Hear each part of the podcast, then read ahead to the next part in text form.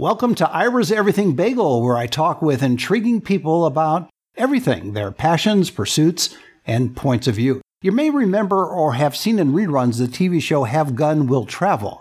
Well, my guest today has a show that could be called Have Camera Will Travel. He's Chris Rainey, host of the YouTube channel Yellow Productions, which features fun, informative, and entertaining travel guides to practically anywhere in the world. And to check out any of Chris's videos, Go to YouTube and search for Yellow Productions. And in addition to YouTube, you can follow Chris on Twitter at Chris Rainey, Facebook at Yellow Productions Travel, and Instagram at Yellow Productions. And Chris, welcome to the show. Hey, thanks for having me. It's a pleasure to be with you here today. And may I see your passport? Yeah, I, got it for you. Oh, good, excellent. Just want to make sure you're you're all set to go, and of course your vaccination. Right. I, you're ready I sure to am. I, I never go anywhere without my passport. How did you get started with the travel bug, and then obviously the recording of travel bugs? So, yeah. or the recording of your travels. Yeah. Growing up, I was actually not somebody who traveled a whole ton. Uh, my my family is from the Czech Republic, and so I went with my mom a couple times to the Czech Republic when I was 13, and a little bit later. But it was actually when I met my wife and we started dating. She had the travel bug, and we took our first trip to Japan in 2004 and I was hooked on the travel bug after that. I, you know, I'd heard all the things about Japan. It's going to be scary. They don't speak the language. And I was just amazed at what I saw there. Uh, we've been going ever since. And then to answer the second part of your question about recording our travel video. So it was actually, you know, that trip, I took a camera and I recorded some family videos and coming back from Japan, people were less interested in our family fun in Japan, but they were more interested in Chris, did you get a JR pass? Where did you stay? Are there cheap places to eat in Tokyo? And so that's what kind of was the genesis of uh, Yellow Productions. And when you started out, were you 50 50, meaning 50 part of that 50 50, the first 50, enjoying your travel, and the other part, the other 50, that you're recording with a camera and a microphone and all of that. So you're seeing it somewhat skewed, that part of the travel. How did you reconcile the two? And is it 50 50 or is it more like 70 30? Yeah. When I started, it was definitely more, we just traveled like we usually would, and my camera came along with me. And then making good videos that people want to watch after traveling that way is, is really challenging because it's just whatever we did gets on video and then trying to edit it is a challenge. And so now our trips are probably much more um, you know, 70% structured on this is where we go because this is what we want to shoot. And then we'll have a, you know, arrival day, midday. These are like no shooting days just to make sure that we enjoy the destinations too. But how do you balance that authenticity of being in the moment with wherever you are and also knowing that you're looking through a camera lens or a viewfinder and seeing it in a different perspective and that you're shooting for later production, which will appear on YouTube? Yeah. Well, I think there's a couple styles of videos that I do. One is the, you know, it's the informative guide and it's, it's less of my experience here right now. And it's much more when you, the viewer come, what would you want to know? And so in those cases, I'm not showing what I ate or how I ate it or how it tasted. In that case, I'm you know, just telling you, hey, these are the things you need to know. And so in that case, I almost needed to experience it before I talked about it. So you are, um, you are then, getting the experience but, then and then reporting on it afterwards. That's right. Yeah, that's right. No, so that like actually sense. when I do like a walking tour, for example, let's say I'm doing a walking tour of the Santa Monica Pier. The first thing I'll do is I'll walk the Santa Monica Pier without my camera so that I experience it, I see it, and then I come back a second time to record it on camera so that when I'm recording it, I'm not like, and what's on the left? I'm not really sure. yeah, exactly. wants to watch that. Yeah. so that's a lot of time you devote eh, because we all know, well, any of us that do this stuff know how long it takes to edit. In fact, editing is more laborious than shooting or sure being is, in the sure moment. It, it takes a lot of time and effort. And what I like about your channel, and there's plenty, I don't know what the figure would be. I suspect hundreds, if not thousands, of travel channels. What I like about what you do is you make it fun, you make it interesting, and you make it informative, and you keep it light. That doesn't mean, by the way, that you're not dead on in some of your critiques, but you still manage to keep it very watchable and listenable and relevant and still have it on a light basis, if that makes sense. Cool. Yeah, it sure does. No, I, I really appreciate that. I, I would say sort of the people I was inspired by are uh, Rick Steves. Uh, if you've you know read any of his Europe travel books or seen his videos, and you know a little bit of Anthony Bourdain, you know, from just a like you know you can learn a lot from Anthony Bourdain, and it's just kind of like happy and fun. And I would say, you know, I think I also learn a lot from negative role models too. And my, my negative role model of travel channels on YouTube or these sorts of places are the ones where you have a whole bunch of waterfalls and a whole bunch of drone shots and backflips off things. And you're like, I have no idea what that is or where it is, or if I wanted to take a backflip off that waterfall, how do I even get there? or so, backflip down the airplane galley, you know, or something. That's right. Yeah. That, that's right. Uh, and, and, so those are the things to be like, hey, I, like I'd like to know where the restrooms are and where do I park, and boy, you better get there by five o'clock because that's when they close. You know, to to really help other people plan their trips. That there was information I didn't find readily available before I went. How are you able to balance the, and I keep using the word balance because in reality, that's what you're doing. You're balancing all kinds of different things throughout the process. But how do you balance the critique, which is an honest critique of a particular hotel chain or an airline, and again, keep it light. So you're not being, here's the way I see it when I watch your videos. You're not, mm. you're being honest, but not snarky.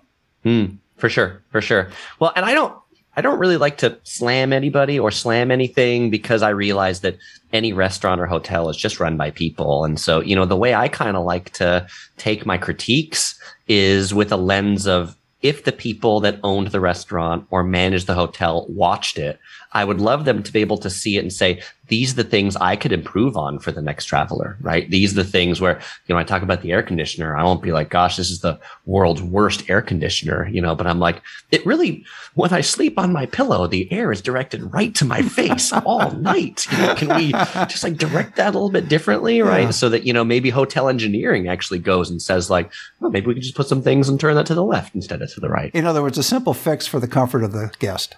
For sure. For sure. I would be remiss if I didn't ask you about the yellow because it's Yellow mm. Productions and it's a yellow yes. shirt and you wear wherever you travel. Not all the time, not 24 7, although who knows, you probably have yellow pajamas, I would speculate, but I don't know because I'm not married to you.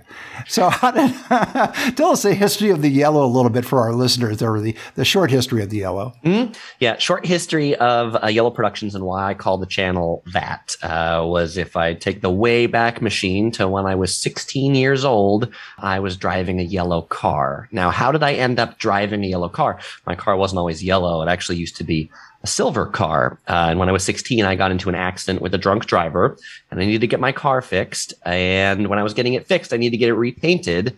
And I looked up at the paint board and said, what color should I paint my car? And I looked and said yellow because it's the most visible.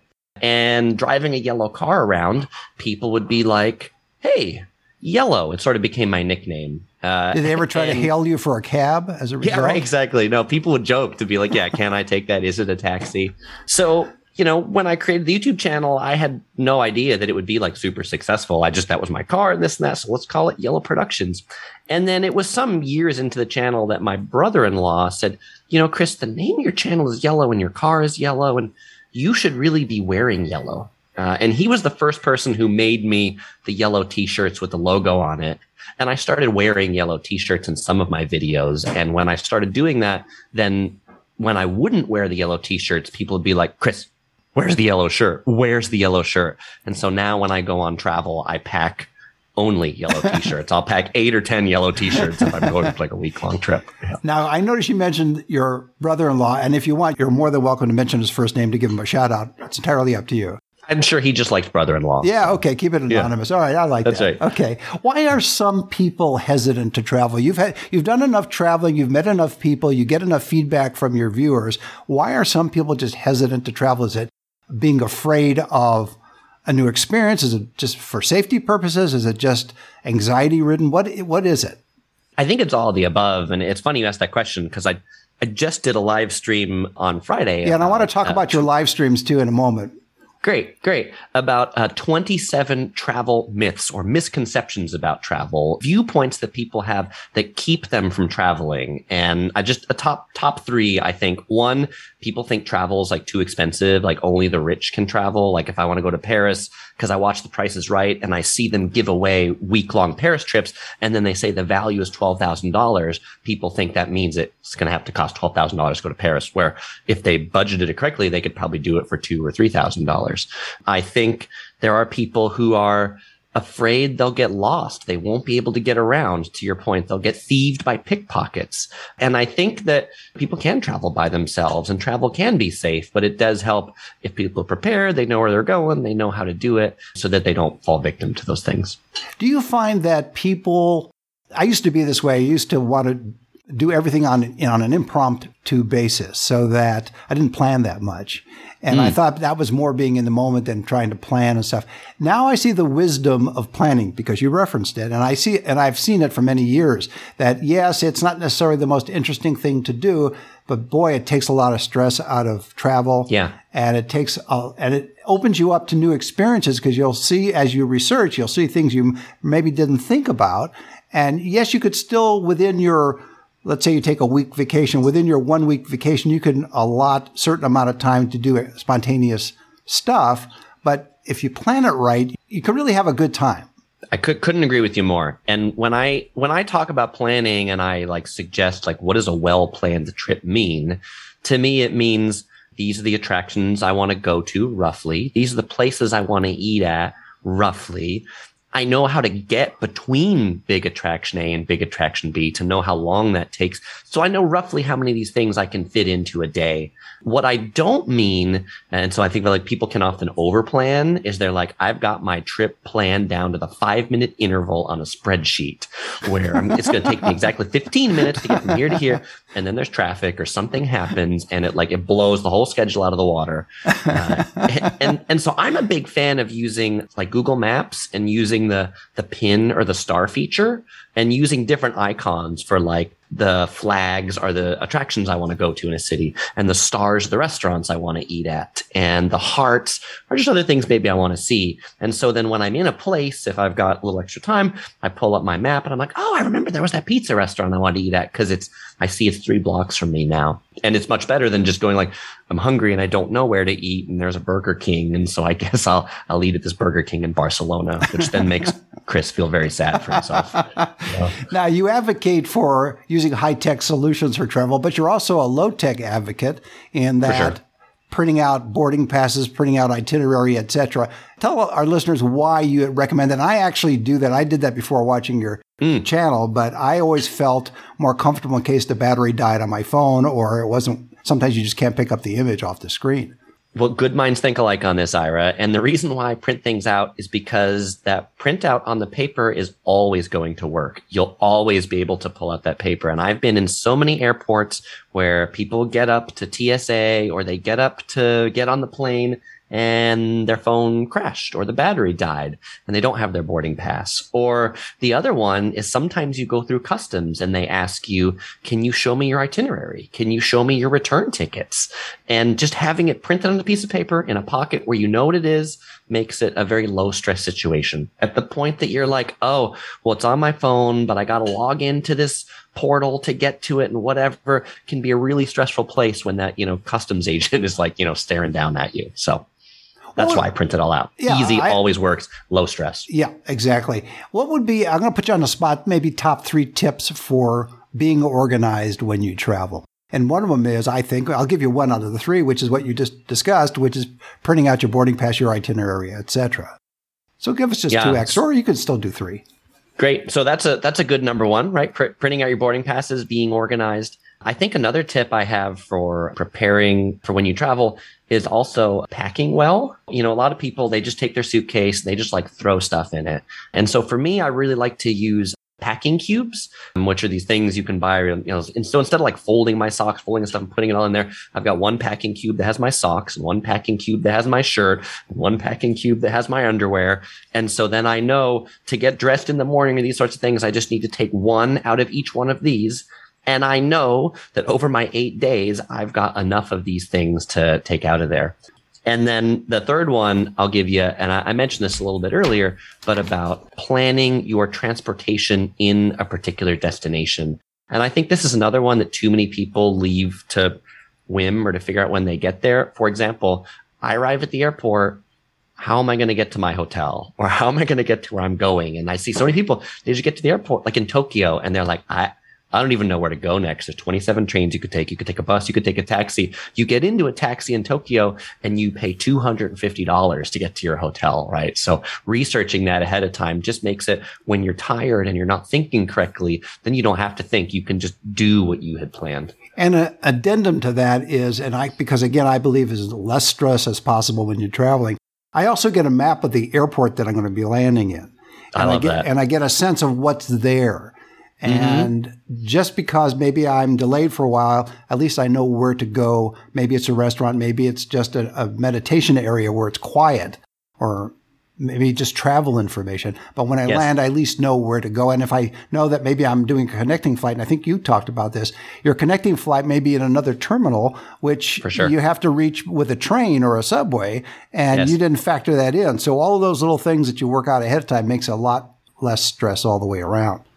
I agree with you. I agree with you. And that's par- particularly that one about um, what to do when you're connecting airport, right? And I think a lot of people don't realize all those airport maps are things that are online and where the plane lands and where the next one takes off from is usually pretty much the same. I mean, it might not be the same gate, but it's usually the same terminal. And so you can look and see this is roughly what the walk is going to be like. It's five minutes or it's 45 minutes. Exactly, you know? because some of those terminals are way, way out there. So, sure, yeah. for sure. Another thing you talked about, and I want to get into the, the live streams that you do because they're a fascinating combination of, oh, you'll say that the top 27 tips for whatever, screwing a top on a wine glass or something. Yeah. And then you're also reading emails that come in and chats that come in Uh-huh. From viewers and answer them as well. So you're you're juggling there and balancing once again the live stream with the points you want to make, but also getting in the points that others want to make or giving you an answer that you didn't have. Yeah, I so live streams are something that I kind of went all in on about three or four years ago. And I think the types of live streams I do are fairly unusual for a travel YouTuber. Travel YouTubers typically do them like out and about. Like I'm going to walk the Las Vegas Strip or I'm going to walk down Hollywood Boulevard and I'll, I'll be live when I do that. And I do them sitting at my home studio uh, with my four monitors that I have all the comments up and I have my outline of the things that I'm going to talk about. But I really appreciate taking the audience feedback. And I, I say one of the reasons I actually love to do the live streams, if I'm talking about, you know, my favorite cheap eats in Tokyo, learning from other people to be like, oh, Chris, that's really interesting. You know, that you really like that Japanese barbecue restaurant, but, you know, have you tried this one? Right. Like, if not, you should. And then taking questions to be like, hey, if I did it as a recorded video, you know, I might have left something out. And people are like, Chris, well, what about this? Can you clarify that? And so it gives me opportunity to do that. And it builds the community, right? So then people, you know, I see the same people come back week after week and I love it. It touches my heart that they do and they talk amongst themselves, which I think is really neat too. So if somebody gives you a suggestion of another restaurant, do you immediately write it down or do you go back later to watch the repeat of the video and, and write it down then? In other words, you- you're not going to, I don't think you'd be able to retain it because you're doing so much. No, with yeah, it, that's that's that's definitely. I mean, if I do remember it, there might be like one or two nuggets that I do happen to remember. But yeah, I'll go back because all the comments that I read out, I put up on the screen, and so I can go back and see those. And then either in Yelp or as Google Maps that I talked about, where I put stars and hearts, then I'll put a little note about that that said, "Hey, this person recommended it to me, and and this is why." Now, the other thing about you that's unusual is that you're very prolific and that you you seem to be, I think you're actually shooting, editing, and putting online videos while you're sleeping as well. Because it just seems to be an endless supply of videos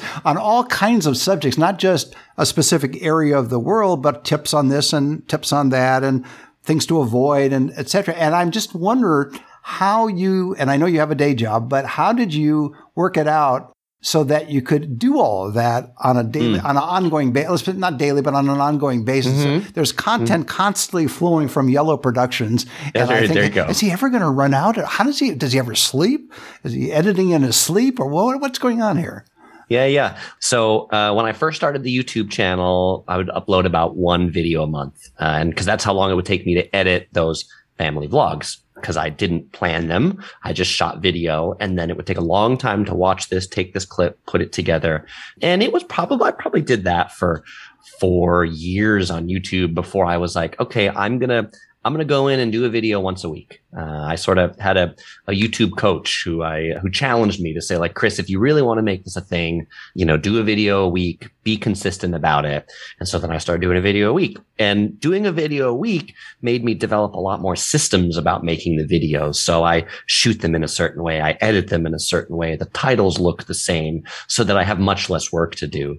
And then adding the live stream, you know, I had to really systemize the live stream so that I mean the titles look the same and there was a ton of work to get that done but then I keep all my camera gear to do the live stream and everything. It's just set up. It's ready to go. So the computer, it's a separate computer that I only use to do the live streams. It's a separate camera that I only use to do the live streams. And that way I'm not having to plug and replug things. That's the only way I can do that many things in a week is just by keeping it very simple to do it.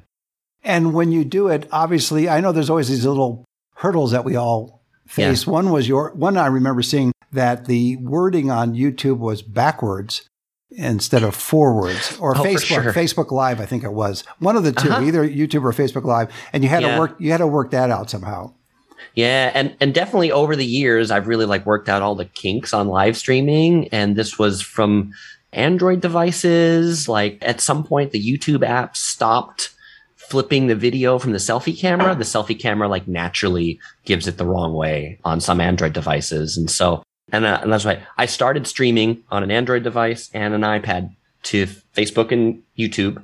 And now I kind of like went in, went all in on the, you know, professional live streaming solutions, the kind of things that, you know, churches use or ballparks use to do it and allows me to be like, that thing that I can't fix on the app, I, I can fix it in this. It might take me a few hours to get in there and turn all the knobs, but I can make it work. Well, because you're not in initially show business, you didn't start out that way. Yeah. But do you get the butterflies in your stomach right before a live stream because you have lights, camera, action? Yeah, there's got to be a little I mean, nervousness. I, yeah, to, to so I would say I certainly get a little uh, maybe anxious is the right word before every live stream. You know, for I've got this five minute kind of countdown that goes, and I'm sort of in the chat responding to questions, but then I take like a minute or two where I just stop typing them because I at least want to get my initial words right to be like, hey, when I'm going to start this live stream and my countdown goes and my trumpets blare, because that's my intro music, you know, uh, then I'm like, all right, how do I start? I want to make it good because I know it's the first thing people are going to see when they come back and watch the archive.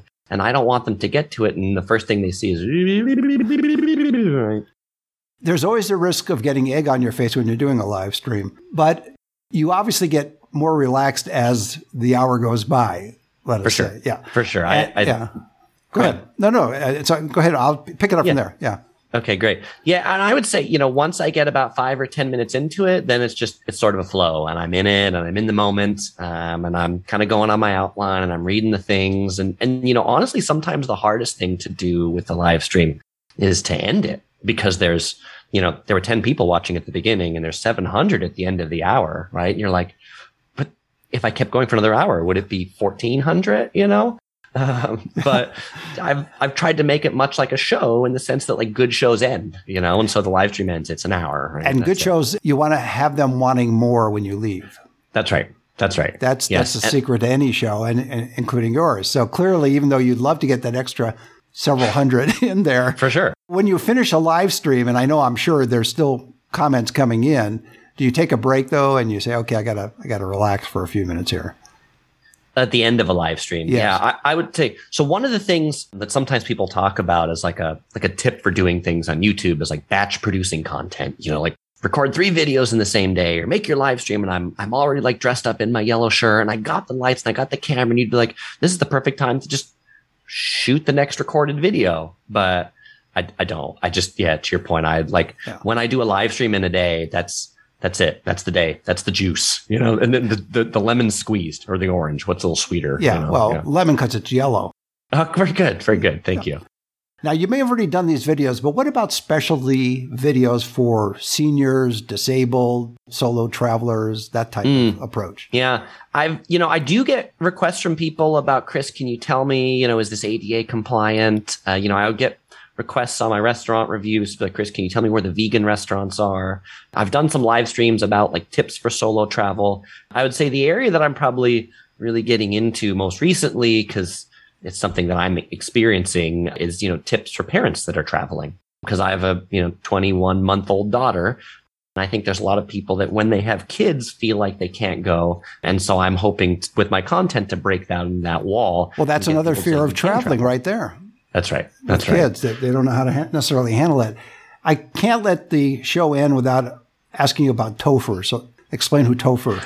That, Yes. That's great. So I'm Chris, and I travel with a small stuffed panda. His name is Topher. So you take Chris and Topher together, it makes Christopher. So we're sort of, you know, brothers of each other. He's my embodiment as a panda, but his voice is actually the voice of uh, OC Girl or my wife. She's often the one running the camera. She prefers to be behind the camera, but that's her way of kind of getting in the video is voicing Topher. And so what we try to do that's a little bit unique, like when we rate hotels, instead of rating them on a scale of one to five stars, we rate them on a scale of one to five Tophers. And these little rotating pandas come up on the screen. Again, a way to keep it kind of like fun and lighthearted, right? Of course, a situation happened with Topher, but you have others now It was involved. yes, it was it was very sad. We were in London and we had traveled with this same Topher stuffed animal that we bought at the San Diego Zoo in like 2005. He had traveled over a million miles and somebody swiped my camera bag while we were at a restaurant in London, which had Topher in it, and I was very sad. I was very sad. But uh, luckily, this is actually I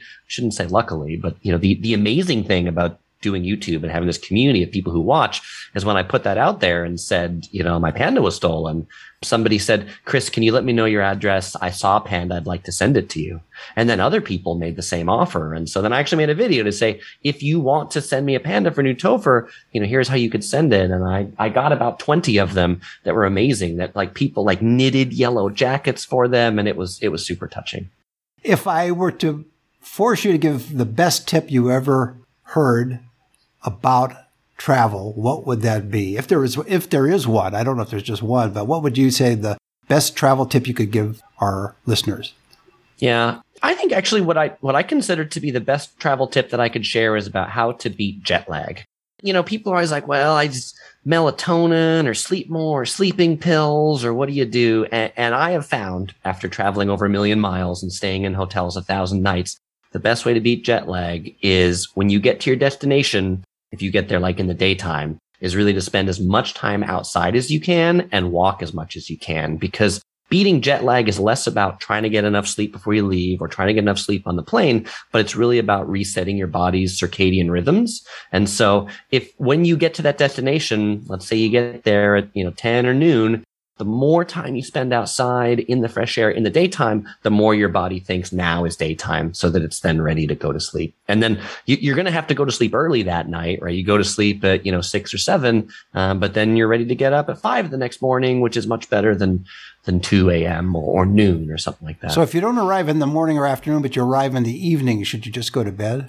Yeah, you should just go to bed. So that's those are the two things I either do. So if you arrive in the evening, like you arrive in your hotel and you check in, say at six or seven or something like that, then just just go right to sleep.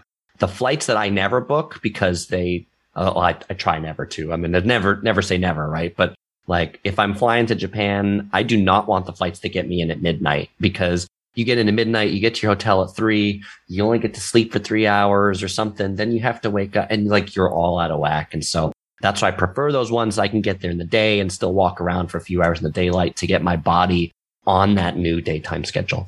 Well, that's a great way to end it. My guest has been Chris Rainey, host of the YouTube channel Yellow Productions, which features fun, informative, and entertaining travel guides to practically anywhere in the world, and also tips, not just travel guides. And to check out any of Chris's videos, go to YouTube and search for Yellow Productions. And in addition to YouTube, you can follow Chris on Twitter at Chris Rainey, Facebook at Yellow Productions Travel, and Instagram at Yellow Productions. Hey, Chris, thanks for being on the show. Hey, it's been a pleasure, Ira. Good chatting with you. And join us every Thursday for a new schmear on Ira's Everything Bagel.